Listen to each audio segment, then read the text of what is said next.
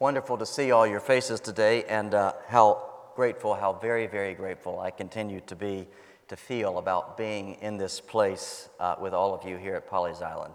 There's been so much hospitality, so many warm gestures of welcome, and I really wake up every day hugely grateful. Um, and I'm so thankful for that. We continue this morning in our sermon series looking at stories of Jesus, stories of things Jesus did, as well as stories that he told. And today we're going to look at a story of something Jesus did, a miracle he performed, that time when he fed 4,000 men, women, and children out in a barren place. This story is no doubt well known around here, but its full significance can sometimes be missed. So let's dive in and wrestle with it. But before we do that, let me pray. Lord, as your scripture has now been opened to us, send your spirit to open our hearts to your word, that we might receive it gratefully that we might inwardly digest it, and that we might be spiritually nourished by it. We ask in Jesus' name. Amen. So, this morning's story comes from St. Mark. Uh, and the events that, uh, that we've read about, they transpire around a large lake up in the northern part of Israel. It's known as the Sea of Galilee. Some of you have perhaps been up to this, to this lake. It's where Jesus spent much of his childhood. Uh, he lived in one of those lakeside villages. And I think it's helpful to keep this geography in mind as we work through the passage, because if you want to grasp everything that Mark is communicating through this story, you've got to look to the east, and then you've got to look to the west, and then you've got to look back to the east side of this lake. So that's what we're going to do. We're going to look to the east, and then to the west, and then back to the east side of this lake. First, we're going to look over to the east side of the Sea of Galilee, where Jesus sets up an enormous buffet. An enormous buffet despite the fact that there was hardly anything in the kitchen when he started cooking. And next, we're going to look to the west, to the other side of the lake, where we meet some malcontents. What's going on with these sourpusses? What's their problem? We're going to think about that. And then we're going to look back east because that's where Jesus ultimately goes. And on his way in a boat, he gives a crucial lesson to his closest friends and followers, and we need to hear that lesson too. So let's set sail. It's east, west, and then back to the east again. Now, we know from the end of chapter 7 that uh, Jesus is now in an area called the Decapolis. That's a group of 10 cities that are on the east side of the Sea of Galilee. And that word itself, Decapolis, is telling because these 10 cities were mainly populated by Greek speaking people, Gentiles. In other words, Jesus is among non Jewish people. And he's out teaching and healing, and so a huge crowd amasses around him, and that's not surprising at all and this crowd gets hungry. There's not been a proper meal, it seems, for several days. And as we learn in verse 4, there's no supermarket nearby. There's not even a 7 Eleven. There is nothing to buy. There's no food at hand. But there were evidently a few Boy Scouts in the group, a few of those always be prepared types. I was a Boy Scout.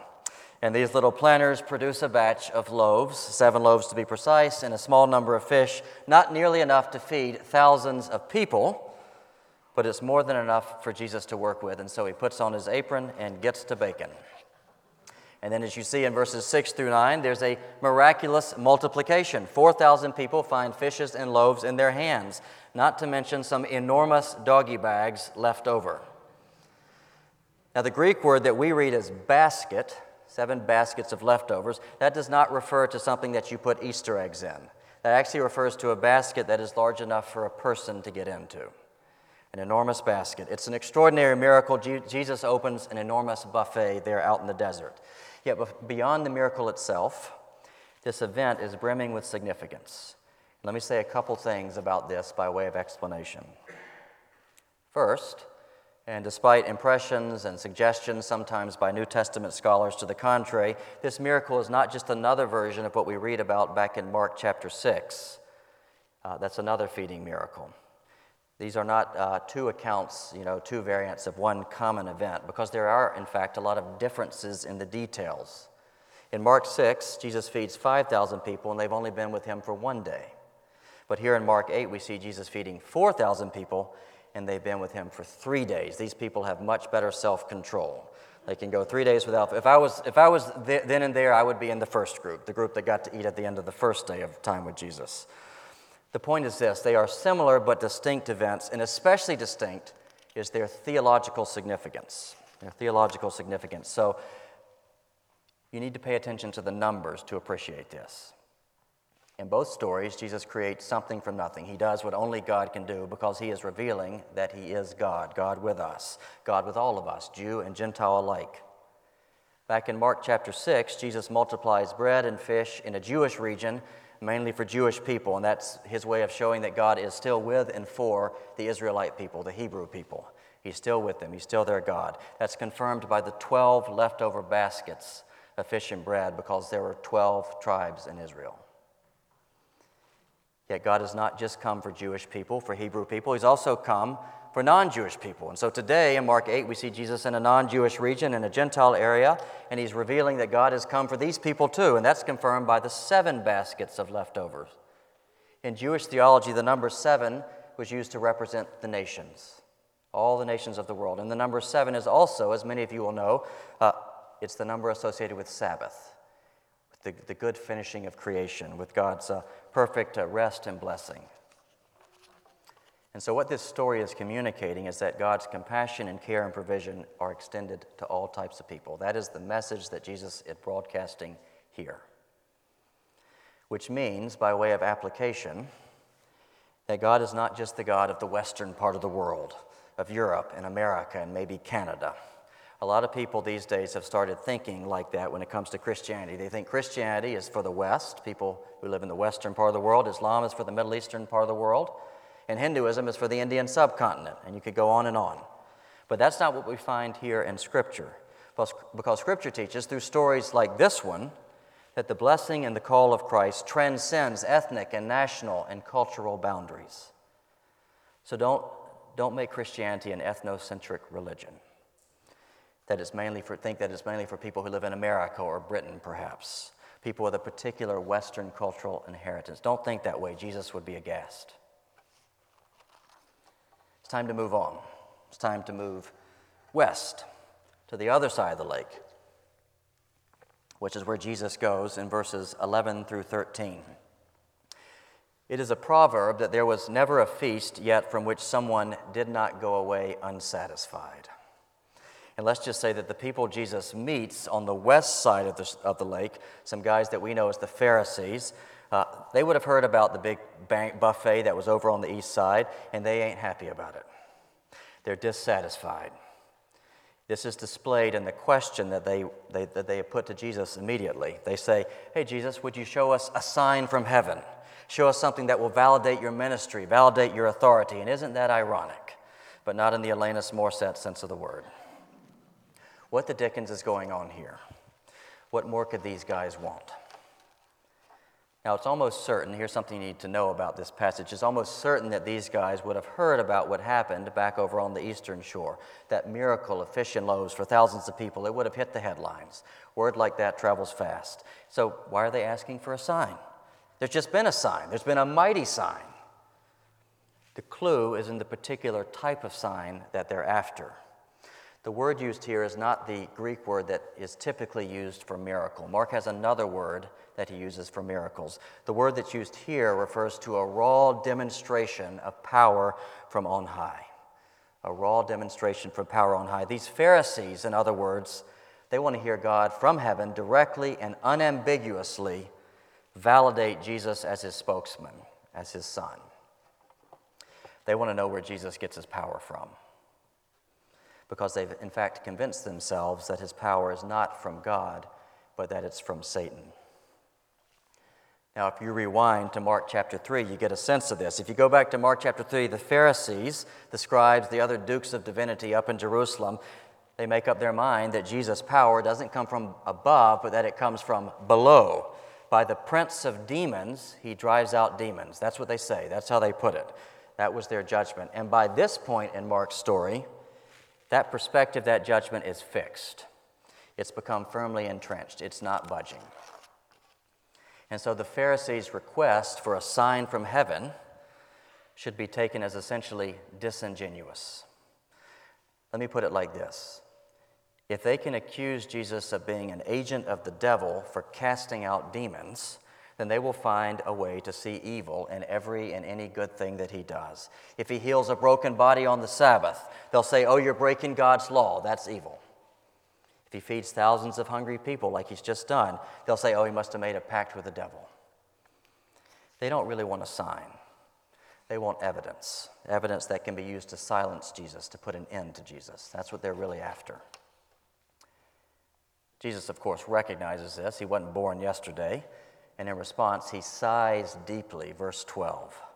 He sighs in response to the Pharisees' demand for a sign. Now, the Greek word here that we translate as sigh, that is not just a noise you make when you're a little bit tired out or when you're slightly knackered, as they would say in England. This refers to a deep groan from the bottom of one's bowels and heart, from the depths of one's being. It's a groan of exhaustion, of frustration. You can't make any progress with these people. Jesus feels like Moses felt in the face of the grumbling and stubbornness of the Israelites back in the Old Testament. They were out wandering in the desert for 40 years. It is very clear that Jesus feels like Moses here from the wording that's used in this text. He doesn't say, second half of verse 12, he, sa- he doesn't say, hey, why do you guys want a sign? Doesn't say that. He doesn't say, why does this group want a sign? He says, why does this generation want a sign? That's Old Testament language. Those are the exact words that Moses used when he rebuked the Israelites for asking God for a sign after they had already seen tons of miracles. Same thing's happening here. Just like the Israelites under Moses, the Pharisees before Jesus are implacable. They won't budge. They won't budge. Have you heard the story of the two theologians debating a, a finer point of theology, a doctrinal matter? This is what theologians do sometimes. And these two guys were both convinced that their view was absolutely right. But one of them was especially convinced on this day. And so he asked God, validate my view. He said, God, if I'm right, would you send a bolt of lightning to strike down that tree up there so that the other guy will see that I'm right? Now, as it happens, he was right on this particular issue, and so God was happy to oblige, and lightning came down and struck that tree, but his companion remained firmly unconvinced. That was just a bizarre act of nature. Don't overinterpret. And so the man, you know, continued pleading and debating and arguing. He asked God for another sign, another validation. God, would you cause the earth to split open ahead of us? That will show him his folly. And again, God obliged. But his debating partner was unpersuaded. Oh, that crack in the earth, you know, that's just a small earthquake. It's a fluke. These things happen. Don't overinterpret. Now, the theologian at this point is at his wits' end because he just knows he's right. And so he pleads, Lord, give me a third sign, something that will be an indisputable validation. And again, God heard. So, as the two men continued to walk along, all of a sudden the clouds parted, a beam of light came down, and a large voice thundered from on high His view is, in fact, the right view. And immediately the man looked at his companion. There, now are you finally convinced? And his companion said, No, now it's just 2 verse 1. and so it is with these Pharisees who are disingenuously demanding of Jesus profound signs from heaven. In truth, they're set against him. They're blind. They have eyes, but they fail to see. They've made up their minds. And what more can Jesus do for someone who's made up his mind? Now, in the wider context of Mark's gospel, this stubbornness that we see, this blindness of the Pharisees, it's actually not entirely shocking. We've seen it already. We see it back in Mark chapter 3. You see it again in Mark chapter 7, just before today's text. It's not entirely surprising. But what is surprising, however, what is confounding, is the fact that there are some other blind people in this story. And guess who? None other than the 12, Jesus' closest friends and followers. They're blind too. This is what Jesus discovers when he gets back in the boat with his posse to head over back to the east side of the lake. So let's get in the boat and let's listen to the conversation that they have. Look again, if you would, at verse 14 through 18. Everybody piles in the skiff, and as they make their way, Jesus starts reflecting on the problem of the Pharisees, and he uses the metaphor of yeast. In the, in the New Testament, this is generally a negative metaphor. He said, Jesus says, just as a tiny bit of yeast can dramatically alter a big batch of dough, so too can the spiritual blindness of the Pharisees spread through people. It can go viral and it can poison their minds against God and His Messiah. It's a pretty straightforward point.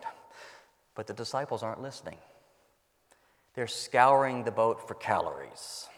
Oh dear, we have no bread. What are we going to do? I'm so hungry. That's what they're thinking. not listening at all. And, gang, it's that comment, the fear, the anxiety, the worry that it represents, that's the rub. That's the issue here. It reveals the disciples' own forgetfulness about the reality of Jesus. It reveals their own shocking blindness. They have, have they not just witnessed 4,000 people being fed in the desert, and then a few months earlier, 5,000 people in the desert? Yet both of these miracles seem to have melted right out of their memories, melted away. If they had remembered them, logically, there would be no panic in the boat about whether or not supper was going to be on the menu. The disciples have eyes, but they're failing to see. They have ears, but they're failing to hear. Verse 18, just like the Pharisees. Just like the Pharisees. And if this spiritual amnesia, this blindness is not checked, if it's not upended, it will worsen. It will metastasize into hardness of heart. Verse 17. By the way, here's another rub, here's another issue. This very same thing can happen to us. It does happen to us. It's easy for you and me to look at this passage, it's tempting to look at this passage, to read about the disciples' blindness, and to gasp. How could they have possibly been worrying about where they're going to get bread for supper when Jesus has fed thousands, when they have the ultimate baker in the boat with them? These guys are absolute idiots. But the better question is this what's wrong with this idiot? Because I can do the same thing and so can you. If you look through my journals from decades past, even years past, you'll find two very interesting types of entry. One type of entry are records, things that I've written of God's faithfulness and God's provision and care, housing when it seemed impossible to find, a new car, a gift driven for me from someone all the way across the continent of North America, tuition for seminary when I didn't know where the money was going to come from, one lady, when I got to Canada some years ago, even took me on a shopping spree. She said the Lord prompted her to get me some warm Canadian clothes because I showed up with only my South Carolina attire, and that wasn't going to work up there. Lots of entries. And then interspersed with these entries, there's another type of entry. And these entries, which come sometimes weeks, even days after the entries of provision, they're entries that reveal anxiety and fretting at times feeling of destitution. How am I going to get by? I don't even have enough money for a beer. My car broke down. I can't get to work. I'm going to lose my job. Taxes were a lot higher than I thought. Don't know how I'm going to swing the budget. Losing sleep. Lord, why don't you care for me? Where are you? There's no bread in this boat. I'm going to starve to death. I assume the worst. I'm forgetful, sometimes very forgetful, of what God has done. We see this in the disciples this blindness of the reality of God with us. And it is endemic to the human condition and also to the condition of many of those of us in the church. One wise commentator, the 19th century Archbishop Richard Trench, you probably never, never heard of him, that's okay. Uh, he was a well regarded New Testament scholar, but he was also a man of rare spiritual insight. And what he says about this, I think, rings true, certainly in my own experience, and I, I, think you'll probably relate as well. This is what he wrote, commenting on this passage and the unbelief that we see in the disciples. He says, We must not be ignorant of man's heart and the deep root of unbelief that resides there. All former deliverances and acts of provision are in danger of being forgotten. The mighty imposition of God's hand into our lives can fall right out of our memories. And so each new difficulty and challenge can feel insurmountable as one from which there is no possible escape. How's that for pinning the tail on the donkey? But that's not all that needs to be said. Because the good news is this Jesus Christ has come to ensure that our blindness, that our spiritual forgetfulness does not metastasize into hardness of heart. And just so we're on the same page, when I, when I use that phrase, hardness of heart, what I mean is a state of existence whereby you, you see Christ, you begin to see God as being against you, as being a source of affliction in your life, as being an opponent, someone who is not here to look after you, someone who does not have your best interest in mind. That's hardness of heart. And the spiritual blindness that can lead to that, it has to be checked. If you leave it alone, it won't leave you alone. It can't be contained over in the corner. It's like a bag of potato chips. You can't just eat one of them. So, what is the remedy for this spiritual blindness? We don't want it to metastasize into hardness of heart. We all struggle with this. Based on what Jesus says in the boat in verses 19 through 22, there are three aspects of this remedy to be highlighted. So let's survey these, and if your neighbor is snoozing, now would be a good time to nudge them and wake them up because they're going to want to hear this. First, the blindness, the spiritual blindness, has to be named. It's got to be called out. You've got to own your condition. We've got to remember that we have spiritual amnesia. It afflicts all of us and we've got to help each other do this. That's what Jesus does for his disciples. Verse 18, he calls them out. He say, "Hey, do you guys have eyes but fail to see?" Yes, yes you do. You have eyes but you're failing to see. Now, in practical terms, this means that when we fall into fear or anxiety or worry, when we feel overwhelmed or destitute by some hardship, some unmet need, we've got to recognize that in that moment, in all likelihood, at some level, we've lost sight of God's track record of His provision and faithfulness up to that point in our lives. We've got to recognize that. Doing this, by the way, does not mean that everything's going to be easy and go the way that we want it to go. That's not what it means. It, we do this because it reminds us, it gives us an awareness that Christ is still with us. He's been with us, He will be with us. We have to feel that, just like we feel the anxiety, just like we feel the worry, just like we feel the fear. That's part of what it means to live in faith. In faith, as one famous old minister used to put it, faith is the refusal to panic. Let me say that again faith is a refusal to panic. Second, and related to this, we got to jog the memory. That's what Jesus does in verse 19 and 20. He looks at his disciples and he says, Hey guys, let's remember what we've seen so far. Had 5,000 people at that buffet. Had a lot of leftovers? Yes, sir, 12 baskets. And we had 4,000 people at that buffet. How many leftovers? Yes, sir, seven baskets. Large baskets. We're not just talking about a wee snack for later on. An enormous amount of food, an enormous amount of leftovers. We have to take stock of, we have to meditate on God's past actions of faithfulness and provision, His radical generosity in our lives, His presence in our stories and in the story of this church. And I know enough about the story of this church to know that where we are right now is a miracle of God because Mike's been telling me about it and Rick's been telling me about it.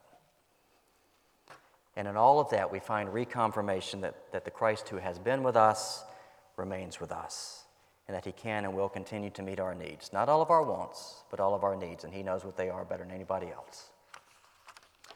And then, third and finally, and perhaps most importantly, there's what Jesus does when his boat gets back over to the eastern shore. He comes to a village called Bethsaida. It's verse 22 and 23. It's actually just beyond the, the text that I read for you earlier, but it's very pertinent. When Jesus gets back to the eastern shore, he meets a blind man, and the blind man begs him to open his eyes. And Jesus does it. His sight is given back to him. Now, isn't it interesting that just after Jesus has been talking to his disciples about spiritual blindness, the first miracle he does is a sight restoring miracle. That's very interesting, but it's not just interesting, it's also telling because it tells us why Jesus came. And why did he come? He came to open our eyes to the reality and the truth about God that there is a God, and that this living God is so, so good and that He loves you and me so, so much, more than anybody else in the world, in fact, more than anyone else in this room, more than anyone you've been married to, more than any children you've had, more than the parents who brought you into this world. This degree of love is hard to fathom, but it burns brightly and it will never burn out. It will never burn out. And, friends, it was because of that love that Jesus Christ finally closed his eyes when he closed them on a cross, and when it all went black, and when he went into that long and dark night, so that our eyes might be opened. Open to the presence and the love and the goodness of God, open to that right now, today, and for all eternity. Open to the one who has come to feed the famished, the one who says, Come and eat at my table, and I will fill you up forever because I am the bread of life. If your eyes have become dim, to this reality, here's what I want you to do. I'm going to give you something really practical. I want you to beg and plead, just like the blind man did. Get on your knees in a quiet place in your home. I've done this many times. Come to my office, I'll pray with you. Do it with a friend. Beg and plead and wait for the Lord with expectation because just as Jesus opened eyes, he still does it and he opens them wider. This is part of the gift of living under the abundance of Christ, and that is the place where you and I are invited to live. Lord, may the words of our mouth and the meditations of our hearts be acceptable in your sight. Amen.